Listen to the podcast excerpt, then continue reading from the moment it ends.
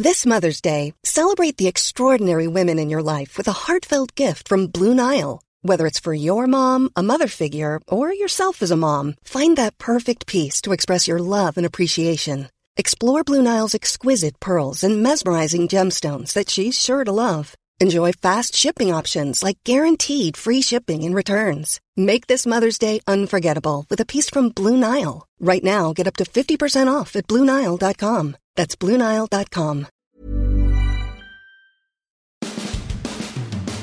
I couldn't wait until the start of a new football season. You think that's next September? Wrong. The spring leagues are cranking it up, man. The USFL starts Saturday in Birmingham. Actually, all the games are in Birmingham. um, but they got the opener on Saturday. Who are they playing, Steve Burstick? They're playing. Well, the um, Bandits play Sunday night. They're playing. They the play Pittsburgh Sunday against Maulers Pittsburgh. Sunday, yes. That's right. And when those two teams get together, throw out the records. Oh, well, they have absolutely. no records, but Todd Haley going to be the coach of the Bandits. First Bandits coach since Steve. Is that is it true? Is this the Bandits? They've not been back since they had the Steve Spurrier, right? The old USFL. I was not here for those days, but I believe you're correct. I mean, there's not been. A, I know there's been a lot of spring leagues, but the USFL itself, in in this in this sort of uh, uh, branding, has not re- has not returned until now, until until Saturday, and of course, Bandits play on Sunday. Um, but there's some uh, there, there's some other spring league news. Well, yes, Dwayne Johnson and the XFL announced their coaches for next year. How about that? Now we don't know the teams. In fact, we don't even know what teams are in the XFL Now, anymore. last we knew, there was a Tampa Bay Vipers in the XFL. That's right. That's correct. The Vipers uh, were among the teams. Now, get a load of these names because you're going to recognize more than a couple of them, but certainly locally. Two former Buccaneers are head coaches in the XFL. Our very own Anthony Becht and Reggie Barlow, who was a running back kick returner for the for the Bucks, I think under Jon Gruden. I'm not sure. Some yeah, I think it was under the, in that area, but who knows? Um, but AB going to coach. He's done some coaching. You know, um, he did some in another spring league, I think, as a as a tight ends coach or or thereabouts. Uh, the other coaches in the XFL, Wade Phillips. Gosh, how old is he? He's got to be mid seventies, right? At least. Um, Terrell Buckley, T Buck. T Buck the other day had a thing on Twitter where he was signing a contract, and you're thinking, okay, you're too damn old to play. Um, and he goes, big things coming. Well, this is the big thing. Terrell Buckley is going to be a coach. Jim Haslett, former Saints coach.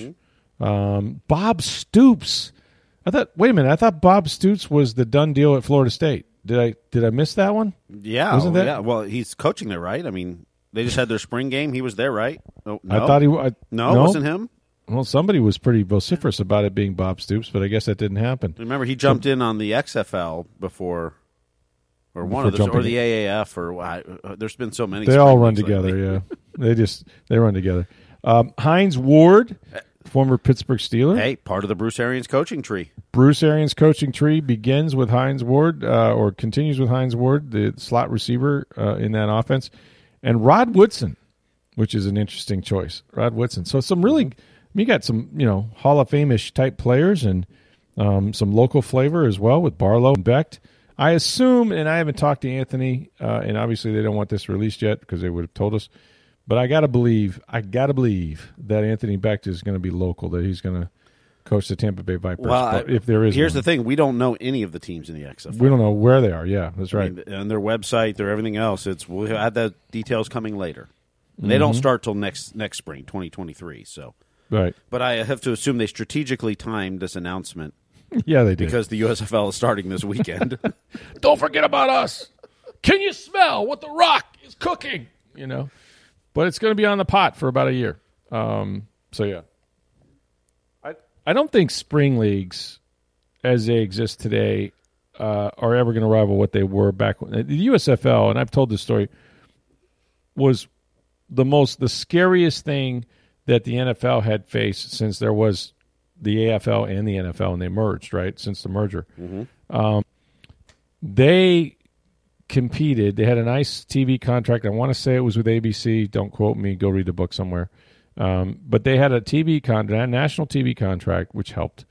Um, and in addition to some deep pocketed owners, uh, including uh, I think uh, John Bassett, who you know of the Carling label Bassett's or whatever, you know the beer conglomerate, um, and of course, eventually Donald Trump got in, and we don't to go down that road because it he wanted to move it to a to a fall league and all that, and never it ended up in, leading to the demise. But um, those those teams, the viability of those teams was based on the fact that they were able to get and compete for the NFL with the NFL for actual stars out of college. I mean, you know, mm-hmm. you had Herschel Walker, um, you know, you had Doug Flutie, uh, you had Joe Cribbs, um, you had Steve Young, right? Um, and so you know, it wasn't like when you turn on the Birmingham Stallions and Joe Cribbs is running the football, or Jim Kelly, right, mm-hmm. um, from Miami. Uh, eventually, Doug Williams left Tampa Bay and went to the Oklahoma Outlaws. Got hurt, but he went there. Um, so it was a viable league because they had big time players, and those are just you know some of the skill player stars. There were others too mm-hmm. on on defense and and whatnot. Um, and plus, the marketing in that league was phenomenal. I thought they did a better job they they strategically targeted. If they did go head to head, sometimes with an NFL team, at least as far as you know the Tampa Bay team, the Bucks were bad. They were owned by Hugh Culverhouse, who wouldn't spend any money. They were poorly marketed, even though everybody loves creamsicles. But they, you know, um, they just they took for granted that they had the NFL team in town, and if you wanted to watch NFL football, you had to go watch their crappy product. Then the Bandits came in with lively colors, you know, the, the great logo, uh, great name, um, great marketing. They did a hell of a job of marketing that team. Didn't take much for people to get excited about them because they hated their NFL team, and they outdrew the Bucks. Um, you know, it was a spring league, but they were drawing forty something thousand a night at the old Sombrero back in the day and um, and there was a Hollywood flavor to it too. I've told this story. Where, um, the first game that they played was at the old Tampa Stadium, which was Houlihan's, and I went there with Dave Schreiber, who was our Bucks writer, essentially our football writer, NFL writer, and I did the first game, and you know it was, you know, because it was the Bandits, and because of his history at Florida State and whatnot, Burt Reynolds was part of this ownership group he was part of the ownership group. Smokey and the Bandit, get it? Okay. And so out, off the elevator walks Burt Reynolds when he was when he was not too far removed from that movie. Loni Anderson when she was a huge star, WKRP Cincinnati, that the comedy with that, and Charles Nelson Reilly, who you saw on Secret Squares. It was an eclectic group for sure. Um, but that's who was at the first game. it's so um, it it caught on and they were good. And oh, by the way, coaching the team was one Stephen Orr Spurrier. Ever heard of him before? Uh, that was his first coaching gig. He was a young, obviously uh, up and coming, you know, former Heisman Trophy winner and all of that. Florida's son, and and so and, and oh by the way, they were very successful, and they you know they played played what they called bandit ball. You know, right? You know, toss them all around, little little bandit ball. You know, used to be the run. It became the fun and gun in Florida, but it was bandit ball before that. So Spurrier had him going, and uh, Eric. I remember Eric Truvillion was a receiver. They called him ET because he, he kind of looked like him um, a little bit, and and so yeah, it was it was cool, man. It was really cool, and and it was so competitive against the NFL team that of course the NFL filed a lawsuit. We know what happened to the league. Uh, actually, USFL won the lawsuit, but they were awarded all of one dollar, and they basically you know went out of business because they tried to take it into the fall. Um, but let me tell you, uh, that that was a lot of fun. Now, I don't think the USFL in it, this incarnation is going to be anything close to that. For one, they're not in the cities where they play. At least this year, they're all they're all based in Birmingham, so that makes them more financially viable because they're not going to have the travel expense and the training facilities and all that stuff that they would have have to you know have independently to try to survive. Um, so maybe that gets them through the first year. But Todd Haley is the coach of the Bandits, um, former longtime offensive coordinator. I guess he was with Pittsburgh, uh, Kansas City. I think he was a head coach for a while. Um, yeah, so it's going to be interesting. Uh, I'm anxious to see sort of what it looks like. I mean, but I think minor league football, without the stars, right? People mm-hmm. like football. I like football. I might watch some football. Um, but if it's not a developmental league, and really that's what the colleges are, I, I don't know that I don't know there's enough there for me to, to want to click on out of aside from just morbid curiosity. Well, here's know? the thing, and and you know, think back to the early '80s when the USFL was competing with the NFL. The NFL wasn't what it is today. The money wasn't where it is on any of the leagues. So it, the cost for the USFL to come in and compete for players wasn't what it is today. Are you going to pay fifty million dollars on a new spring league to get a quarterback like Patrick Mahomes or Aaron Rodgers or whoever the next you know ones coming out of college are? But two is you know these network. You know, I, I thought the XFL when it came back what two three years ago I thought there were some good things, but like, like take the Vipers for instance. You had Mark Trestman as the coach. He's trying to run a pro style offense. There's not 32 quarterbacks in the NFL that can run a pro style offense good enough to make a team compete. What do you think you're getting in a spring league?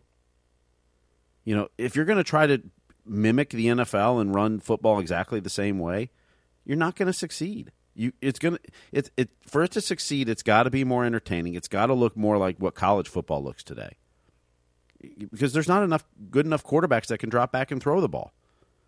You know, Quinton Flowers was on the roster at the, at the Vipers, and he was never a quarterback.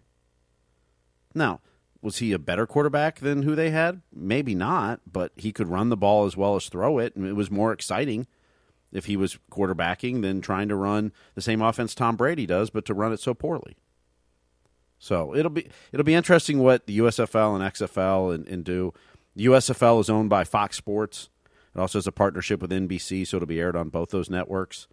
The XFL has got Dwayne Johnson and others investing in it. So it'll be interesting what they do, but as long as they don't mimic what the NFL is, then they may have a shot to succeed. But the other part is with Fox Sports owning it, the TV deal's built in. You're not paying to be on television at that point. So it's the network's just selling it and it's creating programming for them for FS1, for you know NBC, for Fox, for USA Network, wherever they want to air these games at. So it's creating programming in a time where they don't have as much sports programming, and so they can package it that way a little differently. So I mean, the leagues can succeed. It's never going to rival the NFL's numbers, talent, etc. Don't don't measure it that way, but it can succeed financially and entertainment wise if they do things differently and try things.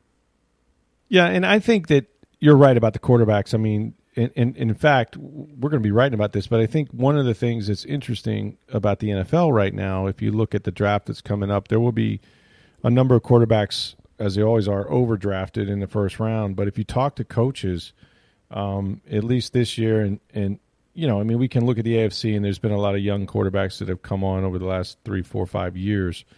Uh, in particular, if you're talking about Josh Allen's or Patrick Mahomes, those kind of guys. But by the same token, um, what I'm hearing from the NFL is they're not getting the quarterbacks that you would expect them to get in terms of guys that are, you know, look like NFL quarterbacks. There's a lot of good athletes that run around, and the NFL game is sort of mimicking college football more and more. You do see some spread option stuff. Uh, by the same token, nobody's making a living running the football like Lamar Jackson is um, when they need to there's a few that can scramble that are mobile, but you got to still be able to win from the pocket. And I think that anything to help develop guys at that position, if it can become sort of a developmental league. But I'm with you. Like you can't compete with the NFL product, so you need you need to make it something that's entertaining, and and so they're kind of caught in the middle. Like you'd like to be a developmental league, but, yeah, really but that's, that's not college. entertaining. You're not going to get but the eyeballs or the ticket no, sales for that. No, and and so I think you're right. I think you have to just have dynamic athletes, um, or whoever you can attract at that league, and just let them play. Uh, let them play a style that maybe you don't see in the NFL.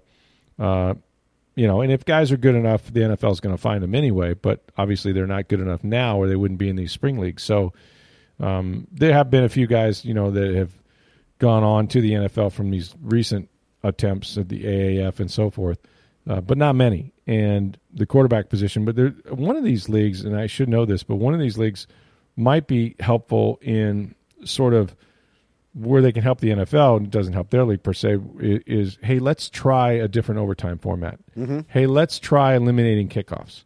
Hey, let's try, you know, different things um, the technology of what a first down is. I mean, it's still to me unbelievable that with the technology that exists today, we can watch Wimbledon be decided by Cyclops and literally a thread of a tennis ball between the line and the court can determine whether somebody wins a major tournament in tennis. But we need two old guys and a chain to be stretched out across the field to know whether they made a damn first down. Are you kidding me? Let's put the chip in the football and let's try this. And I think that's there's going to be a real usefulness to the to these spring leagues and to these alternative leagues uh, where the NFL can can look at some rules changes. And the NFL has partnered with these leagues for some of this stuff, and they they, Right. they do want to use this as a trial ground and experiment, much like Major League Baseball is starting to use minor leagues that way a lot more to try things and Right. you know to see to see what works, what doesn't, where the kinks are, et cetera. So Yeah. Well, we we also had some NFL news. Derek Carr agreeing to a contract extension, three years, one hundred and twenty one million dollars. That's like forty point five million dollars or so. Um, it was one one hundred twenty one and a half million. it was. Um, and so, uh, I've always thought I've always thought a lot of Derek Carr. I think that that there's a potential now uh, with Josh McDaniels that they they could take that next step, especially as an offense. The, the pieces they've added, of course, Adams from Green Bay and others. Um, the hard part is that division. It's such a tough division. Yeah, Mahomes, I mean, how about Herbert and Wilson? yeah.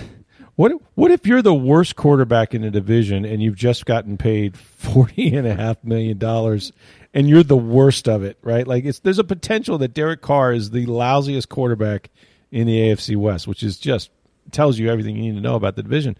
Um, but this is a, this is a good move uh, for the Raiders. What's interesting is that you know these contracts now, and I don't know that this one is fully guaranteed, although I imagine a large part of it is. Um, but I think what you're going to see since Deshaun Watson, first of all, that you know the, whoever does the next deal, right, always usually makes the most money.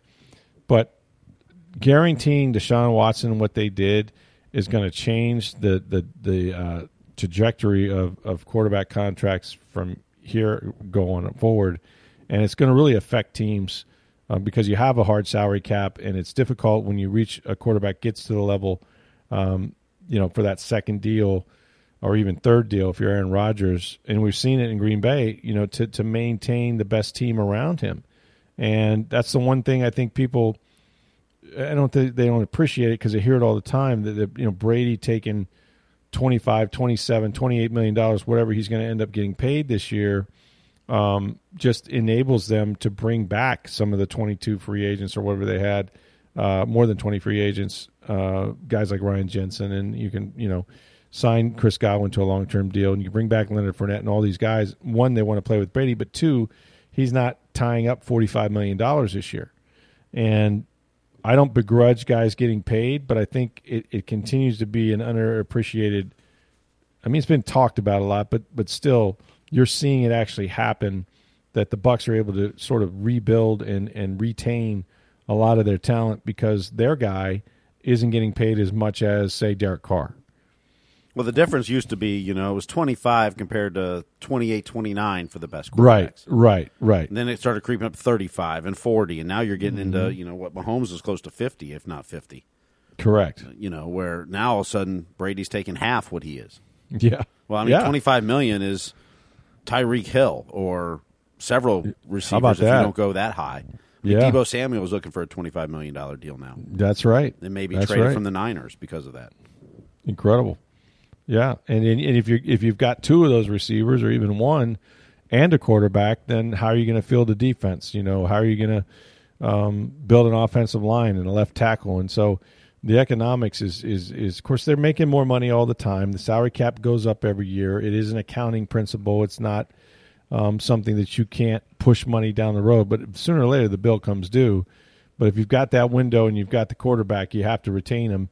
And um, there, you know, there was a time when people thought that Derek Carr might be available in a trade. You know, well, that was never going to happen, or Josh McDaniels wouldn't have taken the job in Las Vegas. So, um, I think he's a really good quarterback. I, I I'm anxious to see what he can do Uh, but you're right. In that division, boys, it's going to be really, really tough. So we've got uh, plenty of mailbag questions. We won't get to all of them today. We'll save some for tomorrow on the Rays and the Lightning. Um, since we're kind of hitting on the NFL and pro football theme, we'll kind of we'll kind of attack those first, and then we'll we'll pick up more tomorrow.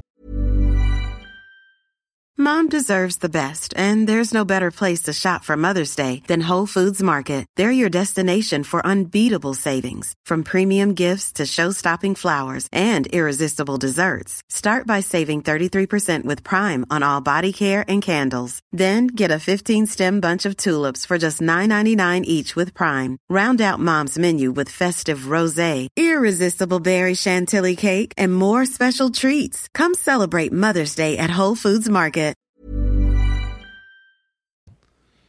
All right, Pri had tweeted us. He said, "Rick, do you think the Bucks will be making any big all-in acquisitions? It seems the Rams have been reloading nonstop with Allen Robinson, uh, Bobby Wagner, etc. Rumors are now linking them to uh, Tyrann Mathieu and Stephon Gilmore. Why are the Bucks being so conservative?" Well, I, w- I would disagree that they're being conservative. I mean, I think, I think in some ways, um, you know, they they overpaid for some players, or at least were were the most competitive offer. Whether you're talking about Ryan Jensen, um, they gave Chris Godwin an awful lot of money for a guy with a torn ACL that doesn't know to this day when he's going to be available to be um, back on the playing field again. Uh, you know, did they do a lot outside of their own guys. I mean, you know, you have Russell Gage, who I think is a really good pickup. Is going to be very functional in in, in uh, this offense with Byron Leftwich uh, at at a receiver because that's where you sustain some injuries and you don't want to be in a position of having to pull guys off the practice squad every week. Um, you know, I like what they did with Logan Ryan. Uh, they added some veteran to replace Jordan Whitehead at the safety position. Keanu Neal, I think, is a good pickup. Um, you know, so they they've done things to to keep their team not just competitive in the NFC South, but also um, you know as an NFC team. Because again, most of your I think most of your really better teams in the NFL, just rank them one through thirty-two, are going to be in the AFC this year. Um, so, having said all that, I would agree that as we approach the trade deadline this year, um, or as they sustain injuries, and I'm not talking about Antonio Brown because I think I think that ship has sailed. Although it'd be interesting if Bowles says, "Hey, that was Arians. I love Antonio Brown. Bring him back." Um, I think one of the things Brady made a point of last year of saying during his, you know, uh, farewell speech, if you will, or maybe it was just before it, after the Rams won the Super Bowl, was, "Hey, you got to give them credit. The Rams, man, they went for it." Okay, we know they made the trade for Matthew Stafford but they also got Von Miller, and they gave up a lot to rent a player who is now in Buffalo, right? Um, they gave up, I think, a two and a four, or two and a five, something like that. So more draft capital, and they have nothing to show for it this year, nothing. But you know what they had to show for it? Nine hits against Tom Brady in a game that they had to win on the road um, at Raymond James to get to the NFC Championship game in their home in their home ballpark, and then of course you know they won the Super Bowl. Um, the same was true with Odell Beckham Jr. You know, at a time when Antonio Brown was not out. I mean, he was out because of injuries, but he wasn't totally out uh, in terms of uh, you know the, the stunt that he pulled after one game when he came back. But I can you know distinctly remember. Uh, you know, we're sitting there and we're talking about receivers, and they're they're getting the Breshad Perrimans and um, Grayson's off the practice squad uh, and guys like that. And Odell Beckham Jr. is available. I mean, he's available, and he's available. He he is cut. I mean, he's a free agent. There's no draft compensation whatsoever, and because the season's more than half over, it's going to take you about four hundred fifty thousand dollars to sign him. And we asked Bruce Arians, "Hey, what about Odell Beckham Jr.?" Oh, A B uh, OBJ, too many initials, right? And and I'm telling you, and up until the point where he tore his knee up in the Super Bowl, he was headed to an MVP performance in that game alone. And he had helped them win some other big games down the stretch, including the one in Tampa. So I think if they get to that position again, um, and maybe even before the start of the season, because there's going to be another wave of free agency after the draft. You know, you, you, you kind of everything is kind of on hold right now, right? You still got guys like Ndamukong Suh out there and Jason Pierre-Paul. We'll see. I don't think I don't think Pierre Paul for sure is not coming back here. Uh, we'll see about Suh. But there will be another wave of free agency as teams draft uh, players and, and start cutting loose of some veterans. Yeah, Tyrone Tyrann Mathieu's out there. I think they've addressed the safety position rather than pay Mathieu, who's going to ask for an excess of, I'm sure, ten or twelve million dollars. Um, there might be some other players that suddenly become available. I mean, hell, and I'm not saying they're going to do this, but the San Francisco 49ers have opened the door to maybe consider offers for Deebo Samuel. They're arguably him and George Kittle or their entire team, right? So anything is possible, and I would say that with Bruce Arians with nothing to do but you know play fantasy football in the front office with Jason Licht this year, I got to believe that that they will do more than they did a year ago. You know, the year before they were that team, right? Getting Antonio Brown, being bold, um, you know, making those kinds of moves. And last year it was the Rams. And in, each instance, those teams won the Super Bowl, and they won because of some of the additions they made. So I would agree with you. It hasn't happened. It's not what are they doing. I think they've done a lot. I mean, it's hard to retain guys like Leonard Fournette. You know, what would they have done at running back? You know, this is the other thing. There's not a ton of running backs out there. You can get to about five, and you go, I don't like any of them in the NFL. Really, they're not that special right? Once you get past King Henry and Dalvin Cook and a few guys, um, who are you paying? Uh, and and the Bucks needed running backs, and they they paid a, a, fair wage to Leonard Fournette to get him back.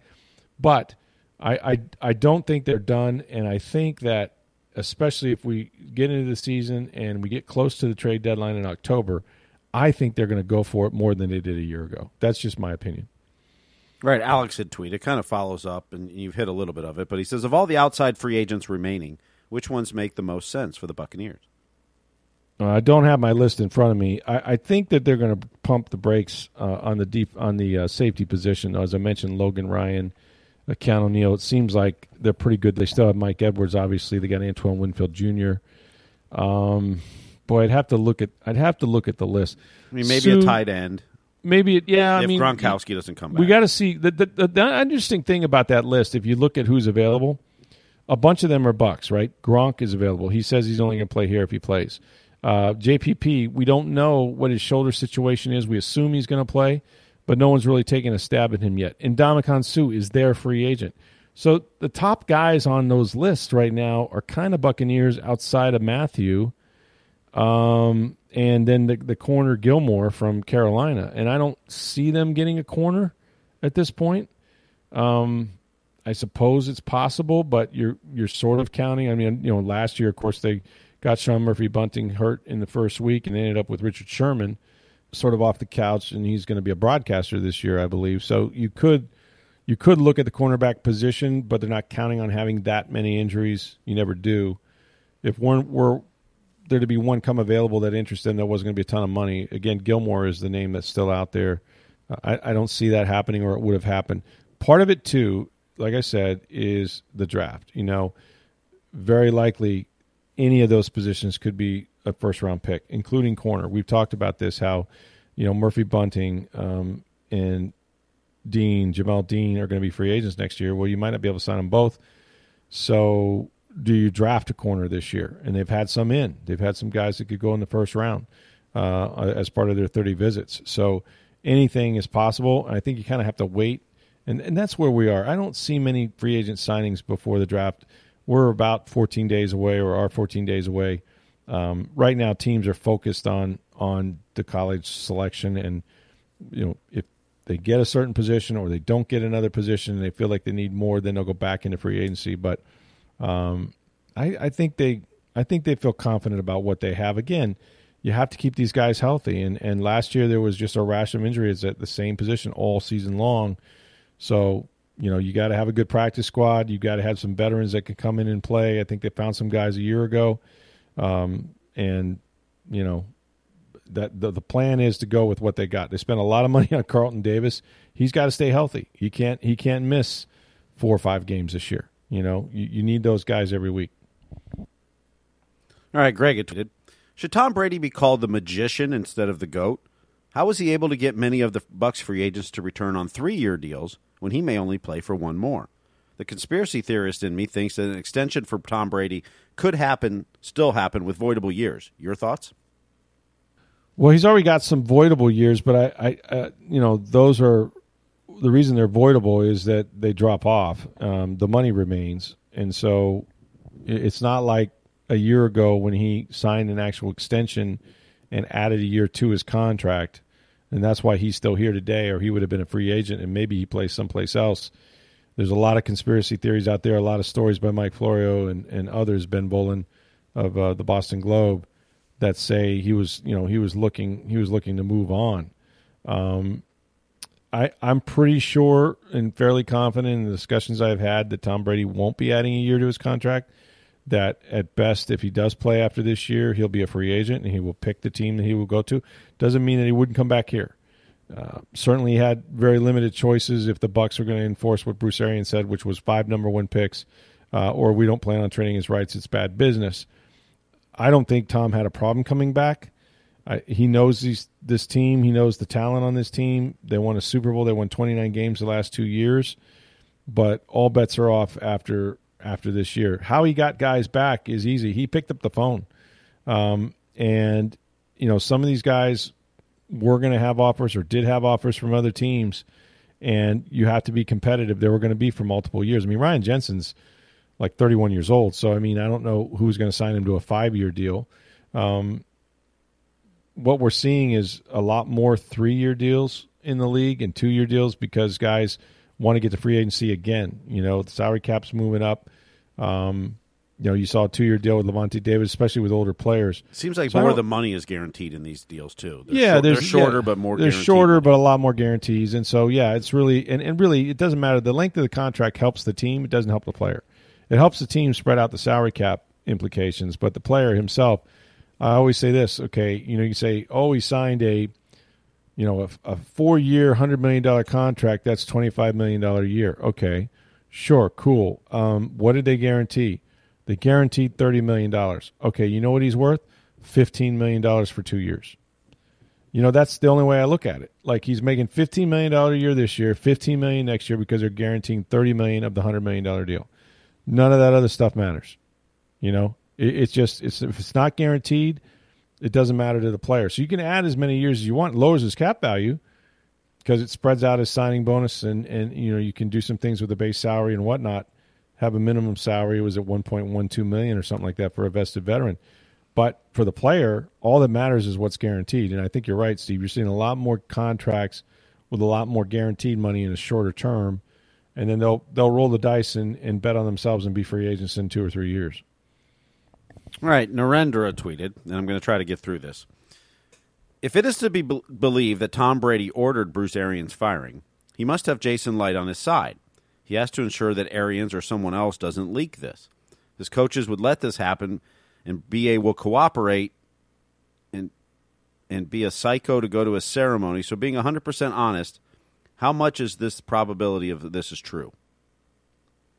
Well, we've we've talked about this about whether Tom Brady ordered the code red or not. Um, I don't believe he did, and and I've seen people now saying that buying into the fact that since Brady was at the press conference that he is a sociopath. That not only did he get guy fired, but he went there to, to watch his execution. Um, and I don't I don't believe that of Brady. I, there's nothing in Brady's background that would tell you that he would be so out front and so cunning that he would ask for a guy's job that way and then sit there at his retirement party um, and smile. You know, I, I, I don't want to believe that, and I'm not going to believe that. What I've been told, it's more likely that you know Brady would have said some things with respect to, hey, I really think we should do this, this, and this on offense, and BA might say, I'm never doing that. You know, that's not my offense. I don't believe in that fundamentally. And that maybe you'd have some headbutting that way. And at some point, the organization would get to the point where they'd go, look, um, maybe now is a good time to make the change. My personal belief, and I don't, I don't have anything to base this on, my personal belief is that that there's several factors in this, and I think I think BA kind of addressed every one of them. One of them is health. I don't care what you say. He's going to be 70 years old October 3rd. Um, he says he feels good now, okay, and he wants to stay that way. And I've seen what toll it has taken on him every year. I mean, the man is in a golf cart. okay, for a reason. He can't stand very long. His back, his legs, everything kind of hurts him. He lost 50 pounds. So that should have helped him, right? You, I mean, you take 50 pounds off your body, you should feel pretty good. And and in doing so, unfortunately, he rode, rode or ran on that underwater treadmill so much he tore his Achilles. He didn't require surgery, but that thing is not, it's still barking at him. And how do I know? Well, he's still riding golf carts through the convention center as recently as last month. Um, and he says he's played golf a few times, but he sucked at it. So while he feels good now and he wants to stay that way, he knows personally what it takes for him uh, to get through an NFL season. Doesn't mean he wasn't willing to do it. And if you were willing to do it, why wouldn't you do it with Tom Brady? Why wouldn't you do it with a chance to win a second Super Bowl? When are you going to get this opportunity at any age? So there's that. Uh, the Brady thing, listen, Brady has a lot of ears over there. Okay, a, a, a, lot of people will listen to Tom Brady, and why not? Um, including Bruce Arians. But I know he has the owner's ears because they have bent over backwards and created space for him. You know, here's an example. For example, uh, like okay, you take Alex Guerrero, and you say, well, that's not a big deal, right? Well, they didn't let Alex Guerrero after a while in the building or on the plane or anywhere else in New England. Brady comes down here. Guerrero is part of the staff, right? Even though he's got his own business, TB12, which, oh, by the way, is a half mile away from the facility where players go after work to get treatment, in addition to what Bobby Slater and those guys do for them.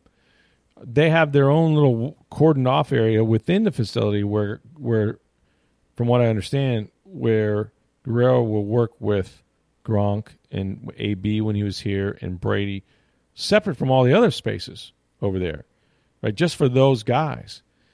Um, so my point is, he's got the Glazers' ears who have said no to nothing that Tom Brady has asked for, as far as I know. Maybe there was something, but basically, Tom Brady gets what Tom Brady wants, and the Glazers, the, the, he's effusive in his praise of the Glazers. Everybody is that's in the Brady camp. So Brady also has a huge ally in Jason Licht. You know, Tom Brady comes here and Jason Licht suddenly is wearing coaching gear and standing on the sideline with Mike Greenberg. Like what what GM does that? Right? Why is he down there? And first of all, BA's comfortable enough with Jason to allow him to do it, which is remarkable to me because usually there's a little bit of a separation of church and state here. One's the front office, I pick. I get the players. You coach them. Uh, Jason's not doing any coaching down there, but Brady and Jason are tight. Not that Brady's going up to Jason during the game, but I just feel like everything is different.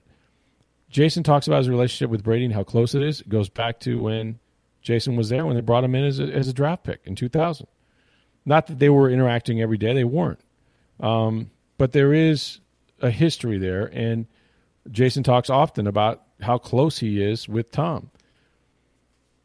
At the end of every season, there's discussions about future, right? There would have been one last year uh, after they lost to the Rams. There would have been one the year before after they won the Super Bowl. What are we doing? How do you feel, coach? You want to coach another year? What about Todd Bowles? What about Byron Leftwich? Well, these guys are probably they went into the offseason thinking one or both, probably both, were going to get head coaching jobs. Byron for sure. They thought Byron had the Jacksonville job. I talked to the Bucs about that, and others. And Byron, he was never really offered the job, but he also didn't like the setup over there with Trent Baalke and others. He ends up staying. Then Bowles ends up staying. And Bowles was up for like three different jobs. And so that now changes sort of like, okay, so we got everybody back, including Bruce Arians, who's who's probably only going to coach one more year. But next year they're going to come try to pick off our staff and, and, and you know blow it up. And if Bruce isn't going to go beyond this year, the discussions with the Glazers would have been with Jason Licht before they talked to Bruce. They would have been, Jason, what do you you know you know Bruce, what do you think his ultimate goal is here? What what is it?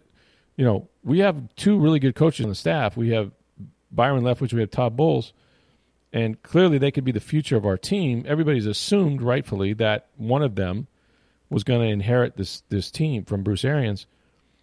So the Glazers would have asked, Brady may have pushed, a little bit. Like when when are we doing this? Because if we don't do it this year, the, surely if we have another great year with Tom Brady, those guys are going to get hired somewhere else. So what is the succession plan? The other part of it is what does Bruce Arians want to do? And I mentioned what it took for him to coach. Bruce Arians, when he left Arizona, he was he had physical problems, three time cancer survivor, uh, had had all kinds of issues going on, and and his health as much as anything. Christine, his wife, said, "You can't do this anymore. It's killing you." He was staying up at night doing scripts, you know, out till one o'clock in the morning, whatever. Okay, so he wanted to leave his job to one of his staff members. Todd Bowles was on that staff at that point. Um, the difference is the Cardinals didn't give him an opportunity. You know, Bill Bidwill said, "Thanks very much. We're moving on," um, and he couldn't do it. He couldn't keep that staff together. Then he brought them to Tampa. Now they're all together. Now am I going to let them split up again, or or what do I want? You know what I want? I want a job where I can have influence on the organization, where I can come to work every day. I can still ride my golf cart and you know chew chew players' butts at practice and hug them up later. And I can also sit in the front office and evaluate players and help help there. I'll just kind of help out where I, I fit in where I can get in or get in where I can fit in. And I'll still be able to see the guys every day.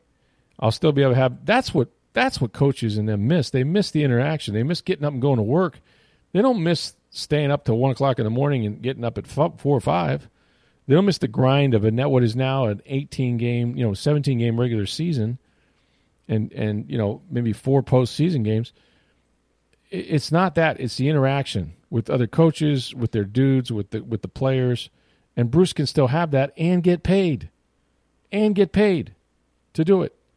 So he moved that direction, I think, more quickly, and maybe he got nudged a bit, maybe. Um, maybe it all kind of just kind of worked out.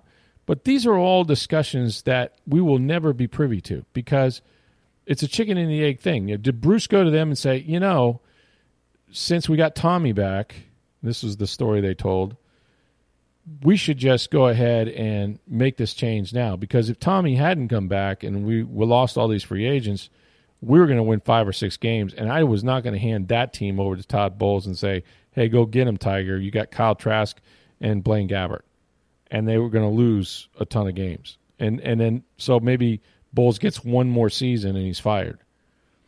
So I think there's some truth to that. I think there's some truth to him. And people are like, is, is he that benevolent? Like, is he that much of a saint that he would just hand over a potential Super Bowl team, maybe cost himself the Pro Football Hall of Fame? Yes, that's who he is. Look at his record. Minorities um, as coordinators, uh, promoting head coaches, females on his staff. He's progressive. He's inclusive. That's his legacy. In his mind – whether he gets a plaque in Canton or a bust in Canton or not, doesn't matter to him. He he knows what his legacy is, and he was able to further that by doing what he did. It's also what Tony Dungy did in Indianapolis with Jim Caldwell. It's been done before, uh, and Tony wasn't nearly the age, still isn't the age that Bruce Arians is, much less when he when he let go back in the day.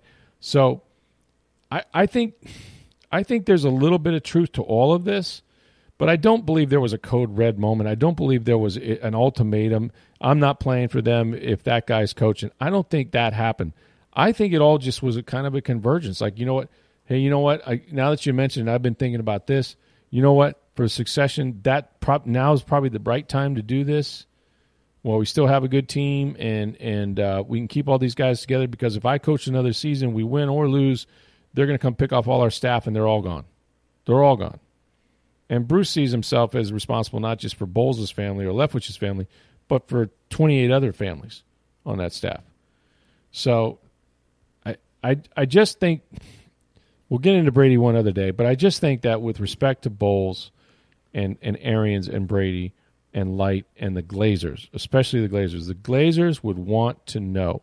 And it's not a one time discussion, it's probably been being talked about for the last three years at least about how this was going to occur and this seemed to be the best time to do it. We'll end on this one. Ellis had tweeted, "Which of the recently added free agents, Shaq Mason, Keanu Neal, or Logan Ryan, will have the greatest impact on the upcoming Buck season?" Well, I think I think it's Shaq Mason because I, I, I in fact I know he's going to be counted on to play every game. Um, I don't know what roles Keanu Neal and Logan Ryan are going to ascend to in this defense. They'll have their niche, but it'll it'll be a niche at start to start with, because I think that you have you know obviously Antoine Winfield Jr. is one of the two safeties. Okay, um, they do play some three safety situations, but you've also got Mike Edwards, who's kind of a ball hawk back there, and can play free. So at times you're going to need a guy to come down and play in the box, and that's that's Neal. At times you're going to need a guy who's versatile to play in the slot, and that's Logan Ryan, um, or play outside. So you need depth at the safety position. You can play three at times, but the one thing we know about Shaq Mason is that he's going to play every game. He's going to play every game, and he's a large, athletic man, not the tallest guy in the world, um, which was which was funny because his, his name is Shaquille Olajuwon Mason, so he's named after two center fielders or center center fielders, seven footers. Shaquille O'Neal, obviously, and and uh, Akeem Olajuwon. But the knock on him was that he was too short because he's only six two, coming out of uh, coming out of college. But Shaq Mason is a he is a uh, road grader. I mean, he is a guy that that can help them in the run game. Played really well uh, for the Patriots. Tommy Tom Brady is very comfortable with him. Obviously, um, sure he was responsible for you know for letting the Bucs know that uh, if he were available from the Patriots, they should go do this. So, of those three, it doesn't mean those other guys won't make big splash plays that change the season, but I think when you're relying on a guy having lost Ali Marpet, having lost Alex Cappa, um, we don't know what's going to happen with the other guard position. You need Shaq Mason to play and play well and play every day uh, and protect, protect protect the franchise. So I'm going to go with Shaq Mason out of that group. All right, that's all the time we have for today. We'll get to more of your questions on the Rays and the Tampa Bay Lightning. I will be at Tropicana Field covering the Rays. If you want to see uh, some some uh, baseball acumen that I will be displaying tomorrow, hopefully I don't blow the whole thing up. But they finished their series against the Oakland A's, and then the Lightning have a chance to clinch again uh, against Anaheim tonight at home at Amalie Arena. So look forward to that. More of your mailbag questions tomorrow. Thanks for the ones we were able to get to today. For Steve Versnick, I'm Rick Stroud of the Tampa Bay Times. Have a great day, everybody.